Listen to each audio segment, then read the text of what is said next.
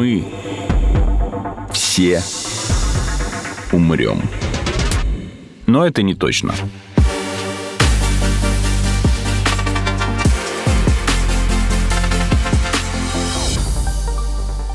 Здравствуйте, это подкаст «Мы все умрем, но это не точно», где мы с научной точки зрения изучаем, что же готовит Земле и людям обозримое будущее. Меня зовут Артем Буфтяк, моего соведущего Игоря Кривицкого нет, да и ладно. Вот, и в очередной раз, в очередной раз к нам пришел ученый из Сколтеха, Дмитрий Коломенский, старший преподаватель Центра технологий материалов Сколтеха. Здравствуйте, Дмитрий. Здравствуйте, Артем. Мне, когда рассказывали, чем вы занимаетесь, слушайте, ну тут просто список, его не исчерпать. Мы целый сезон с вами можем записать. Исследования, связанные с гидромеханикой, вычислительной гидродинамикой. Далее у нас и вихревая динамика, взаимодействие жидкости и твердого тела, и, как я понял, там последняя область, точнее, не просто, а область, которой вы уделяете большее количество времени э, последнее время, это механика полета. Первый вопрос, который у меня возник, вот если мы берем название и дробим его на изначальные составляющие, био и механика, это получается биология и физика механики. Да, совершенно верно. А как получилось, что стык вот этих областей знаний, он сформировался в отдельное направление, и что это направление изучает? Да, да, очень хороший вопрос. А, действительно, это, с одной стороны, механика, которая применима как к неживым каким-то объектам, так и к живым объектам, но, с другой стороны, все мы живые организмы, мы угу. состоим из каких-то материалов, а, в том числе и мы представляем собой какие-то конструкции, и а, поэтому, в общем-то, все то, что к неживым объектам применимо в смысле физических законов, к нам тоже в той или иной степени применимо, и можно знания применять в двух областях а, в равной степени. Это ответ на вопрос первый, наверное. Ну, то есть, если у нас, допустим, какая-то составная часть на шарнире – это механика. Но при этом то же самое движение нашего колена – это уже биомеханика. Э, да, да. То есть, так. Ну, ну да, то есть, э, когда это живые организмы, то это уже становится биомеханикой, угу. потому что все, что касается живых организмов, это наука биология, то есть то, где присутствует биология, где присутствует механика, логично назвать биомеханикой. Так, и получается, например, у меня просто живой образ в голове – это роботы Boston Dynamics, которые вот ходят такие. Получается, когда они создавали конструкции, они опирались именно на биомеханику, и даже повторение движений человека. По крайней мере, их робот, который имитирует вот э, конструкционно анатомию человека. У них есть еще робот-собака. Там да, они прям да. полностью, я так понимаю, пытались воссоздать вот это движение. Да, да, совершенно верно, да. То есть это огромная работа была проведена по тому, как э, движутся, соответственно, человек и собака, и на основании этого уже опыта вот удалось построить такие то есть биомеханика в целом, она берет у нас весь животный мир, не только человека, но и в целом всех представителей животного мира. Да, да, да, именно так. А, то есть это все животные, и, и не только животные вообще-то, это и деревья тоже. Да, да, а деревья это очень интересные такие как их назвать, объекты или существа, я даже не знаю, как лучше их назвать, но там процессы происходят очень интересные, то есть испарить, они, они вообще действуют как насос, да, и вот этот насос а, устроен очень сложным образом, он же регулируется в зависимости от многих внешних факторов. То есть здесь биомеханика изучает не только вот само устройство дерева, да, как оно у нас такую форму и структуру имеет, что растет, допустим, перпендикулярно земле, хотя есть же разные представители животного мира, есть лианы, там еще что-то, но еще и процессы внутри. Конечно. А это уже гидродинамика. В том числе. Ага. То есть вы стремитесь узнать еще и, как вообще эволюция приобрела вот такой механизм, что у нас, получается, какие-то питательные вещества вместе с жидкостью собирать из земли и все клетки, получается, дерева питать. Да, да, да, да, да. Такой процесс, да, включает в себя механические какие-то действия клеток а, дерева. Так, а, ну хорошо. Представители животного мира у нас как бы не то, что пальцев одной руки не хватит, а есть ли вообще такое число? Но, наверное, же не могут, ну, ученые, которые занимаются биомеханикой, изучать сразу все. Наверное, есть какие-то сейчас, ну, направления, либо виды животных, да, которым уделяется самое большое внимание. Вот, например, если там сказать про авангард, то что изучается в первую очередь? Человек, наверное? Конечно. Человек. А еще, если мы отступаем от человека? То что это могут быть за животные или, может быть, растения? Ну, я бы сказал фруктовые мушки, потому что я, я занимаюсь полетом насекомых, а. и среди, среди насекомых это, скорее всего, они. Помимо этого, трудно, наверное, выделить, но есть а, ученые, которые занимаются млекопитающими в первую ага. очередь, но не человеком.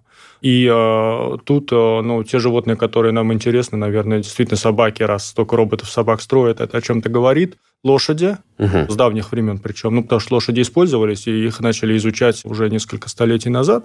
Ну, если касается птиц, то это были альбатросы, когда авиация начиналась. Смотрели, как большие птицы летают, чтобы строить планеры и самолеты потом.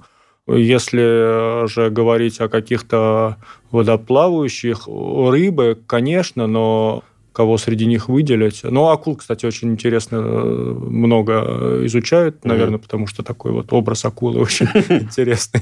Ну, кроме того, например, э, кожа акулы очень имеет э, такие местами необычную микроструктуру, которую пытаются применить к подводным каким-нибудь аквалангам и так далее, или там гидро... А почему? У нее трение как бы меньше, или наоборот она а, способствует движению внутри воды как-то? Ну, там в разных частях разные чуть-чуть микроструктуры есть, соответственно... А, то есть у одной акулы в одном теле а, разные ее части тела с разной структурой? Да, то есть если у нас кожа, ну, она тоже чуть-чуть разная, но она все-таки более-менее одинакова, то у акулы она гораздо более варьируется в зависимости от того, где находится.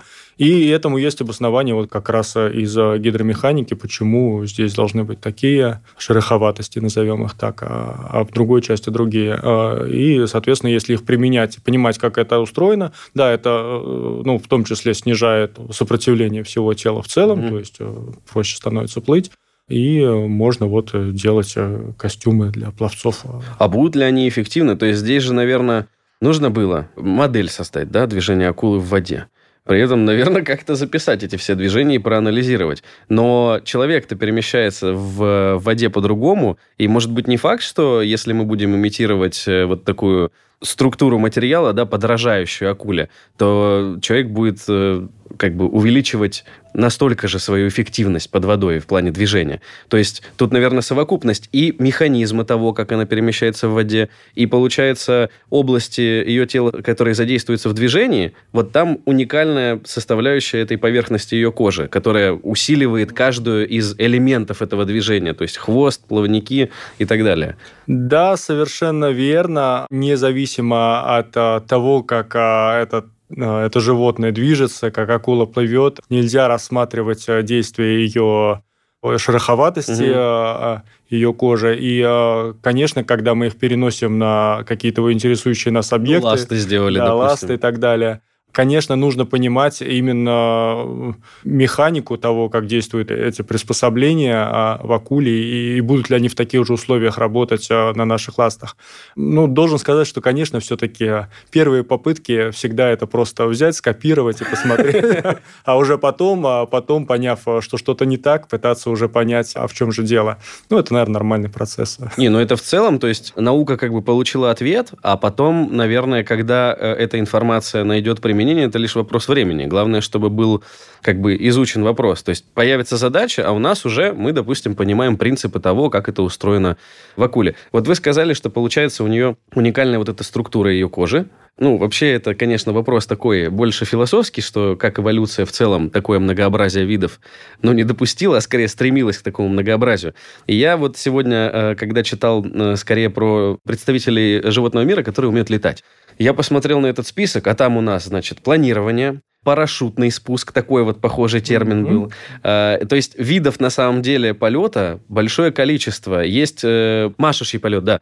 То есть получается, что эволюционно задумывалось там огромное количество видов этого полета, и там даже было написано, что, получается, ученые, там, допустим, палеонтологи, они смотрели, в какие вот эти временные промежутки этот представитель этого вида менялся, и, и находили подтверждение того, что эволюция меняла устройство, ну, крыла, допустим, и, соответственно, даже полет менялся. Да, да, да. Так, э, ну, по крайней мере, теория, вот, э, которая сейчас есть, она именно о том и говорит, что, ну, насколько я помню, может быть, это даже не самая последняя информация, но планирующий полет предполагается все-таки произошел раньше. Да-да-да, самые первые они утверждают, что да, было. Да, да. А потом, а потом, значит, уже машущий полет произошел. Ну, наверное, это логично, и подтверждение этому, ну, в общем-то, есть. Но, конечно, как в палеонтологии, наверное, вопросов открытых очень много. Ну, вообще, маленькие животные, как я понял, они их трудно им найти и отследить этот процесс, потому что там, когда про каких-нибудь птеродактилей речь, ну, это речь, точнее, эта махина там сохранялась с большим, получается, с большей вероятностью доживала до того, когда ее найдут. А вот, если честно, я не знаю, но на самом деле же насекомые сохраняются в янтаре. Не-не-не, насекомые, да. Я имел в виду именно, если мы говорим говорим про птиц, mm. да, то есть насекомые, да, с этим как бы тоже повезло. Кстати, про насекомых. Тоже читал информацию, что как раз-таки первые насекомые обладали именно вот планированием, то есть они забирались куда-то, допустим, на дерево или в джунглях куда-то повыше и планировали с этого дерева вниз. Да, и на самом деле, ведь э, сейчас же есть муравьи, которые планируют так же. Да, они Именно же... планируют. Не, ли... не вот это пла... вот летом мразь, которая, она и ходит, и летает, и от нее спрятаться нет, некуда. Нет, нет, они, как обычные муравьи, но у них такое плосковатое тельце, и они могут управлять им. Ну, это вот один известный ученый провел много экспериментов в Панаме. Сбрасывал муравьев? Да. Идеальная работа. Да, да, это, это очень интересная работа, и ну, опять же, он очень интересно про это рассказывал, и, и совершенно видно было точно, ну, то есть это и, и, и данные, статистика обработанные об этом говорит, и просто глядя на то, как они летят, видно, что они, они не просто падают, а они планируют и, в общем-то, приземляются на то же дерево туда, куда им нужно. Еще и туда, куда им нужно? Ну, конечно. То есть их э, органы там, э, ориентирования в пространстве, ориентации в пространстве позволяют э, еще и оценить, куда я сейчас спланирую? Ну, летающие насекомые могут это сделать, а, а ну тут, кстати, да, блин, не поспоришь. Муха понимает, куда она летит. Ну, как-то просто закрепилось, знаете, как в массовой культуре, что муравьи, они же как роботы. Ну, вот для, для широкого, там, не знаю, зрителя кино, например, что муравьи, они тупые ну, они как будто действуют в рамках заданной их программы, а тут он еще и понимает, как ему спланировать, чтобы приземлиться, куда ему надо. Ну, это очень сложное поведение. Это, это сложное поведение, да. Ну, это все равно, можно сказать, программа, но разница между поведением и программой э, ну, да. обсуждаем. Поведение – набор программ, наверное. Можно так, наверное, сказать. А, хорошо. А вот, например, мы захотели изучить как, к примеру, вот этот муравей падает. А какая должна быть команда исследователей? То есть, ну хорошо, будет явно кто-то, кто занимается зоологией, э, ну, тут, наверное, инсектология, раз это насекомые. Энтомология. Энтомология, да-да-да. Будет энтомолог, будет, скорее всего, понадобится математик, я предполагаю, если дело касается моделей. То есть вот кто будет составлять команду, чтобы вот найти объяснение вот такой на стыке механики и биологии явления, как там планирование? Ну, это, я бы, наверное, сказал, все-таки в первую очередь это биологи и энтомологи в случае насекомых, которые, собственно, можно, наверное, сказать, ставят задачу, ну, или вопрос, который им интересен. А Но они выявили факт, они да. говорят, ребята, да. вот как это работает? Да, а да, вот кому да, они говорят, как да, это работает? Да, да, да. Ну, если это касается механики, то это, соответственно, будет биомеханика, и тут математика играет очень большую роль. Ну, математика такая классическая, дифференциальные уравнения, там, численные методы их решения, то, чем я занимаюсь. Но на самом деле сейчас, и, в общем-то, уже с давних времен, а, статистика в биологии очень важна. То есть биологи очень хорошо знают статистику сейчас. И э, статистическая обработка данных сейчас производится на таком очень глубоком уровне. То есть это не то, что просто сделали эксперимент, посмотрели и сказали, что, а, наверное, все-таки так.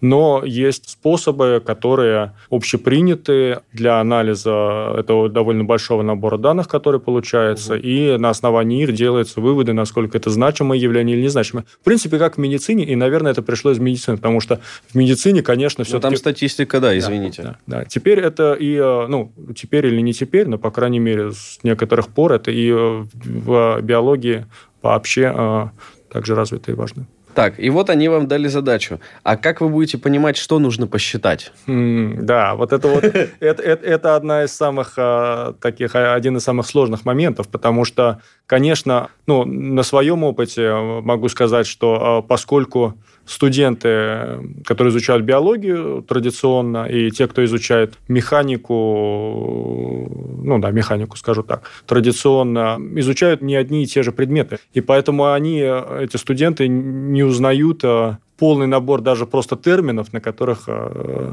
можно общаться друг с другом. Угу. И, соответственно, ставить задачу – это, наверное, самая такая ключевая сложность. И здесь очень много бывает обычно недопонимания.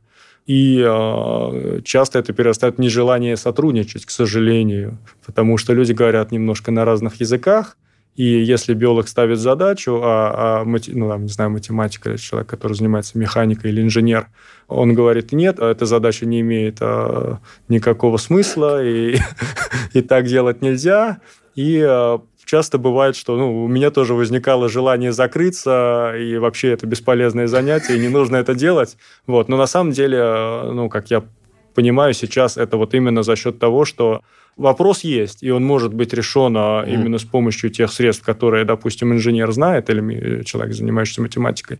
Но вот э, сделать постановку задачи сложно.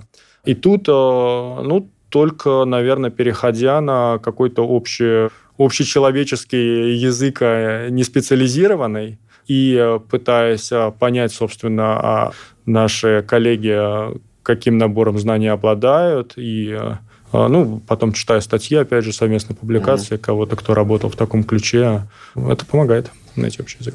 А механика хватит, ему же нужно знать еще условия среды, ему же нужно знать, как бы, из каких элементов те части, которые взаимодействуют со средой у этого животного состоят. То есть, условно, если это муравей, то это хитин. Соответственно, нужен человек, который будет хорошо понимать вообще структуру хитина, как он образуется, какие у него есть варианты для разных видов. При этом нужно будет учить, ну хорошо, с воздухом там. Хотя я тоже, допустим, мне кажется, что муравей на горе Эльбруса и в джунглях будет по-разному планировать, потому что там разные условия в целом и окружающей среды будут, и от давления, влажность воздуха. Это же все важно. А, ну вот то, что касается свойств воздуха, это как раз часть а, механики, механики. и а, аэродинамики или угу. гидродинамики. А, но вот что касается материалов, в общем-то, это меня отчасти и привело в Сколтеха, и вот я, собственно, в центре, в центре. материалов. Угу. Потому что действительно это такая особая область знаний. Она, ну, во-первых, это химия в какой-то части, которую мы, инженеры, ну, которые обучались механике, не очень хорошо знаем. Угу. И, опять же, это не обязательно органическая химия, а может быть, неорганическая, но все-таки это как бы... Ну, это, это химия. Да, это химия, да. И, э, конечно, да, это важно, и это, ну, это, наверное, еще вот э, одна такая возможность взаимодействия с биологами, которая тоже отлажена, и, и конечно, есть люди, которые занимаются химией и биологией, угу. вот, и, наверное, это биохимия называется, я могу предположить. Скорее всего. вот. Просто тут я вряд ли, а, а, вряд ли могу много чего-то рассказать, но, конечно, это один из ключевых таких моментов. Э. То есть в команде уже три специалиста, как минимум. Биолог, математик, механик и еще, скорее всего, человек, который занимается материалами. Вполне может быть, и, конечно, это всегда принесет э, плоды такое сотрудничество.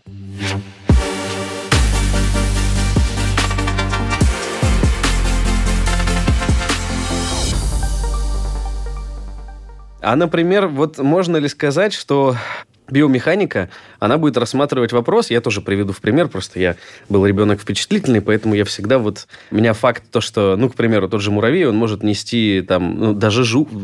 В общем, некоторые представители, да, у нас животного мира, они способны на какие-то фантастические истории про то, что, например, поднять там какой-то груз, который будет превышать его собственную массу тела там, в 6 раз, например.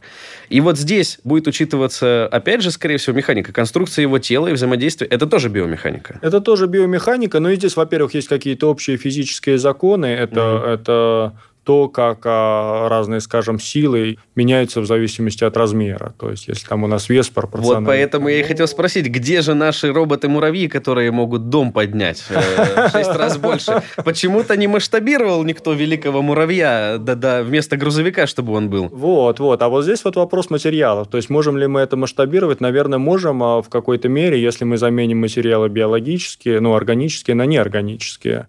Ну, мы масштабировали многие вещи, заменив на сталь а, а, то, что да, у нас да. есть в позвоночнике. Вот. Так что в этом смысле э, вещи масштабируются, если масштабируются материалы, если масштабируются... Ну, опять же, там, если речь идет об управлении этой конструкцией, то, соответственно, нужна система управления, это если еще к другим специалистам обращаться. Так что это можно сделать, э, но понимая, опять же, физику этого всего, как меняется с размерами, ну, силы в том числе. Угу.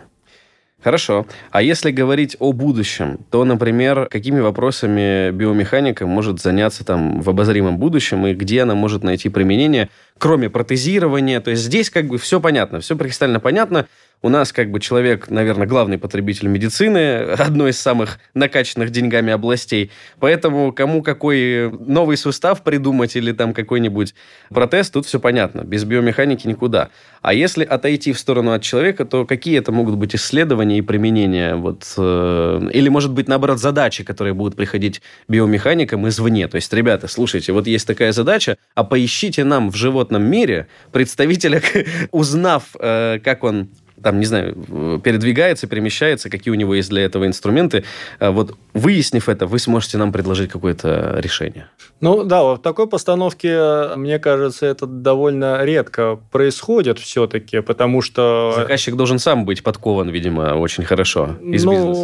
возможно, да, потому что все-таки, ну, по крайней мере, то, что мне знакомо, это ведутся исследования, а, которые ведутся в своем темпе, возможно. И иногда происходит просто такое, ну, собственно, вот как с нашей последней работой, просто не была готова технология, чтобы настолько мелких насекомых в нужной степени изучать там и, и делать видео а, то есть можно было, скажем, делать видео тысячу кадров в секунду для вот такого вот объекта, а, а вот для полмиллиметрового уже этого нельзя было сделать. Угу. И вот нельзя, и все. И тут можно себе ставить задачи, но если технология это не позволяет сделать, мы эту информацию не получим, и исследование на этом, собственно, остановится на какое-то время, возможно, надолго. Вот. Поэтому это моя личная точка зрения, наверное, но часто вот такие вот а, задачи, ориентированные на какую-то а, цель, четко поставленную, они упираются в такой барьер, и дальше его можно преодолеть, только вложив в него какие-то угу. огромные усилия. Это не всегда возможно. Когда это возможно, это, конечно, хорошо. Вот. Но, собственно, вот то, чем я занимался, это такая немножко не всем, а прямо крайне необходимая тема, поэтому оно идет э, своим ходом, э, скажем так. Вот. Но, с другой стороны, да, есть какой-то багаж накопленных уже знаний о том, что есть. И, конечно, очень важно им делиться. Я вот сейчас очень благодарен, что вот я в Сколтехе лекцию читал об этом перед людьми, которые совершенно другими какими-то вещами занимаются. Mm-hmm. Но им просто было интересно послушать. И мне кажется, это самое важное. То есть в целом рассказать о том, что те знания, которые мы приобрели недавно. И уже тогда появляются какие-то идеи, а как это можно применить, а как можно применить те способы, с помощью которых эти были получены результаты в других областях. Но это получается, это единственный выход, вот междисциплинарные какие-то исследования, потому что с увеличением объема знаний и в целом технического прогресса у нас человек, который занимается какой-то областью, она уже настолько будет развита, что он скорее всего, станет специалистом в каком-то конкретном вопросе не потому, что ему не хватает, там, не знаю, ресурсов, да, или там таланта, а просто потому, что уже тот объем знаний, который необходим для решения вот задач в его области, он настолько велик, что он уже не может быть, как Леонардо да Винчи, просто физиком, да, который у нас знает все, и оптику, механику, там, кинетику, все, все, все, все, все. Он всего знает по чуть-чуть, и поэтому вот он занимается научной деятельностью. А теперь у нас получается, так как задачи стали настолько сложные, ну, просто увеличилась сложность этих задач, то получается и необходимо участие сразу нескольких специалистов, которые вот в своем узком профиле обладают большим массивом знаний. Ну, в целом, э, вот то, что несколько специалистов, э, которые в каждой своей области компетентные и взаимодействуют, это, это, это конечно, приводит к хорошему результату. Тут нельзя поспорить. Вот. Насчет того, что нет таких людей, которые знают достаточно хорошо много разных областей. Достаточно как... хорошо я имею в виду, в общем, всем объемом знаний. То есть просто раньше, ну, э, допустим, да. в античности столько знаний не было. Поэтому человек все, что есть, он мог у себя в голове поместить. И поэтому, собственно, он, наверное, и мог сразу заниматься рядом задач в разных областях там, какой-то конкретной науки. А сейчас, вот, ну, не знаю. Ну, может быть, да. Я, в принципе, припоминаю, что да, что был такой, по-моему, про Дидро говорили, что это был последний человек, который, который знал все? Все. все. По-моему, про него. Не, не уверен mm-hmm. на процентов. Ну, если этому верить, то, наверное, так. Вот. С другой стороны, нам трудно судить, наверное, о том, какие знания были когда-то. А потому что, сейчас? Да, потому что э, все-таки, опять же, есть знания, которые уходят. Да, да, да, безусловно. И, и что из ушедших знаний э, было тогда, ну, может быть, их в целом было меньше, наверное, это логично, если мы все-таки накапливаем. Ну, просто знания. сейчас в год, мне кажется, количество публикаций научных даже в одной области может быть настолько большим, что если человек посвятит все свободное время только mm. тому, что он будет читать эти публикации, он все равно, наверное, весь объем не закроет. Я про этот объем mm. данных. Это верно. Понятно, что у нас есть алгоритмы, которые позволяют там поиск э, применить настолько вот э, избирательно, что ты получаешь действительно из всего этого массива только то, что тебе нужно. Никаких вопросов. Но просто сам я имею в виду массив данных увеличился. Ну да, конечно, тут, тут, тут да, тут безусловно, да. И, конечно, возникает вопроса. Ну, в принципе, для, для ученого сейчас, наверное, это одна из больших проблем. То есть, да, действительно, огромное количество публикаций, и доступ к ним есть, Вот, но прочитать их всех невозможно, а, а чтобы выбрать, что из этого прочитать, угу. ну, во-первых, это нужно просто уметь делать. То есть для молодого ученого это большая проблема. И когда человек еще не знает, кто чем занимается, сразу возникает такой вопрос, вот список литературы, и единственный способ его решить, это, наверное, просто проводить много времени это все читать, угу. пока не освоишься с, с тем уже, что происходит, и тогда уже можно примерно так вот глядя понять, а это то, что нужно или не то, что нужно, и, соответственно, это отложить или это все-таки прочитать сейчас. Или у старших коллег попросить настройки поиска. Ну, просто скопировать их и все. Э, хорошо. Ну и чтобы закончить этот блок, все-таки, э, ну, я любитель пофантазировать, поэтому спрошу. Вот у нас там явная тенденция на экологию и в целом на э, экологичные ресурсы, на экологичные технологии, минимизация вредных вредных отходов. И получается, у меня такая картина, что сейчас, значит, ученые, которые у нас занимаются поведением там животных, в целом э, работой мозга их и так далее, они научатся программировать каких-то, например, выращивать в лабораториях муравьев и программировать их на конкретные задачи. Нам ждать вместо э, самолетов, сжигающих дизель, робопеликанов, которые несут людей в своих огромных ртах, а вместо самолетов вот такие вот робомуравьи, которые... Э, Причем робомуравьи, я имею в виду, может быть, даже биологические, да, научимся как-то синтезировать хитин, и все, вот поехали. Шарнир ему металлический поставили, пусть возит людей на работу. Теперь серьезно задам вопрос. Мода на ну, и не, мода-то появляется из-за реального запроса и реальных проблем. Вот осознание проблем, да, связанных с тем, что у нас достаточно грязное производство и много грязных технологий, и популярность э, там, экологичных решений в обществе, которая там, заставляет власти идти к ученым и просить их все-таки как-то придумать, где нам можно меньше вредить окружающей среде, вот это может дать такой большой буст, чтобы биомеханики получили больше работы и стали более востребованы именно в плане альтернативы, позаимствованные из природы, усовершенствованные. Может быть, там на стыке разных видов что-то придумывали. То есть здесь есть какая-то конвертация этого запроса и экологической повестки или нет? Я думаю, это уже сейчас происходит. И, э, ну, наверное, это в первую очередь выходит в повышенный интерес к, ну, и биомеханике в частности, но это есть и биогибридные технологии, то есть с чего вы начали. Да, это, это есть. Угу. Конечно, за этим стоят много вопросов, и этических вопросов в том числе, э, сложных. Но, значит, возвращаясь к тому интересу, который есть, э, мне кажется, во-первых, с этим интересом к живым существам в целом люди стали, наверное, больше, ну, так же, как и я, собственно, заинтересовался тем, как животные устроены, после того, как это меня совершенно не, не касалось и не интересовало.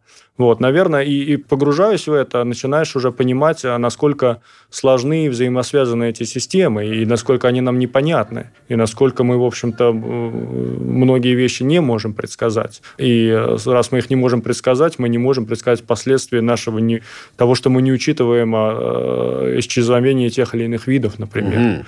Вот. Даже так? Да, да, да, да. Это, это может а, совершенно выйти. Ну, это, в принципе, таких примеров много, когда это неожиданным образом у нас а, популяция каких-то видов исчезала, каких-то она увеличивалась совершенно неприемлемым образом, а это как-то пытались погасить, и это приводило тоже не всегда к результатам желаемым. И, наверное, вот это вот как раз дает мотивацию для, для того, чтобы понять, попытаться понять в целом, как природа устроена живая ну и не живая тоже.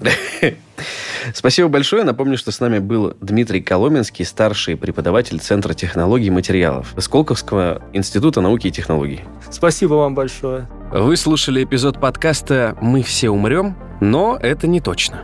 Слушайте эпизоды там, где вам удобно. Например, в приложениях Apple Podcasts, Google Podcast, CastBox или SoundStream, а также на Яндекс Музыке или на Spotify. Комментируйте и делитесь с друзьями. Mm-hmm.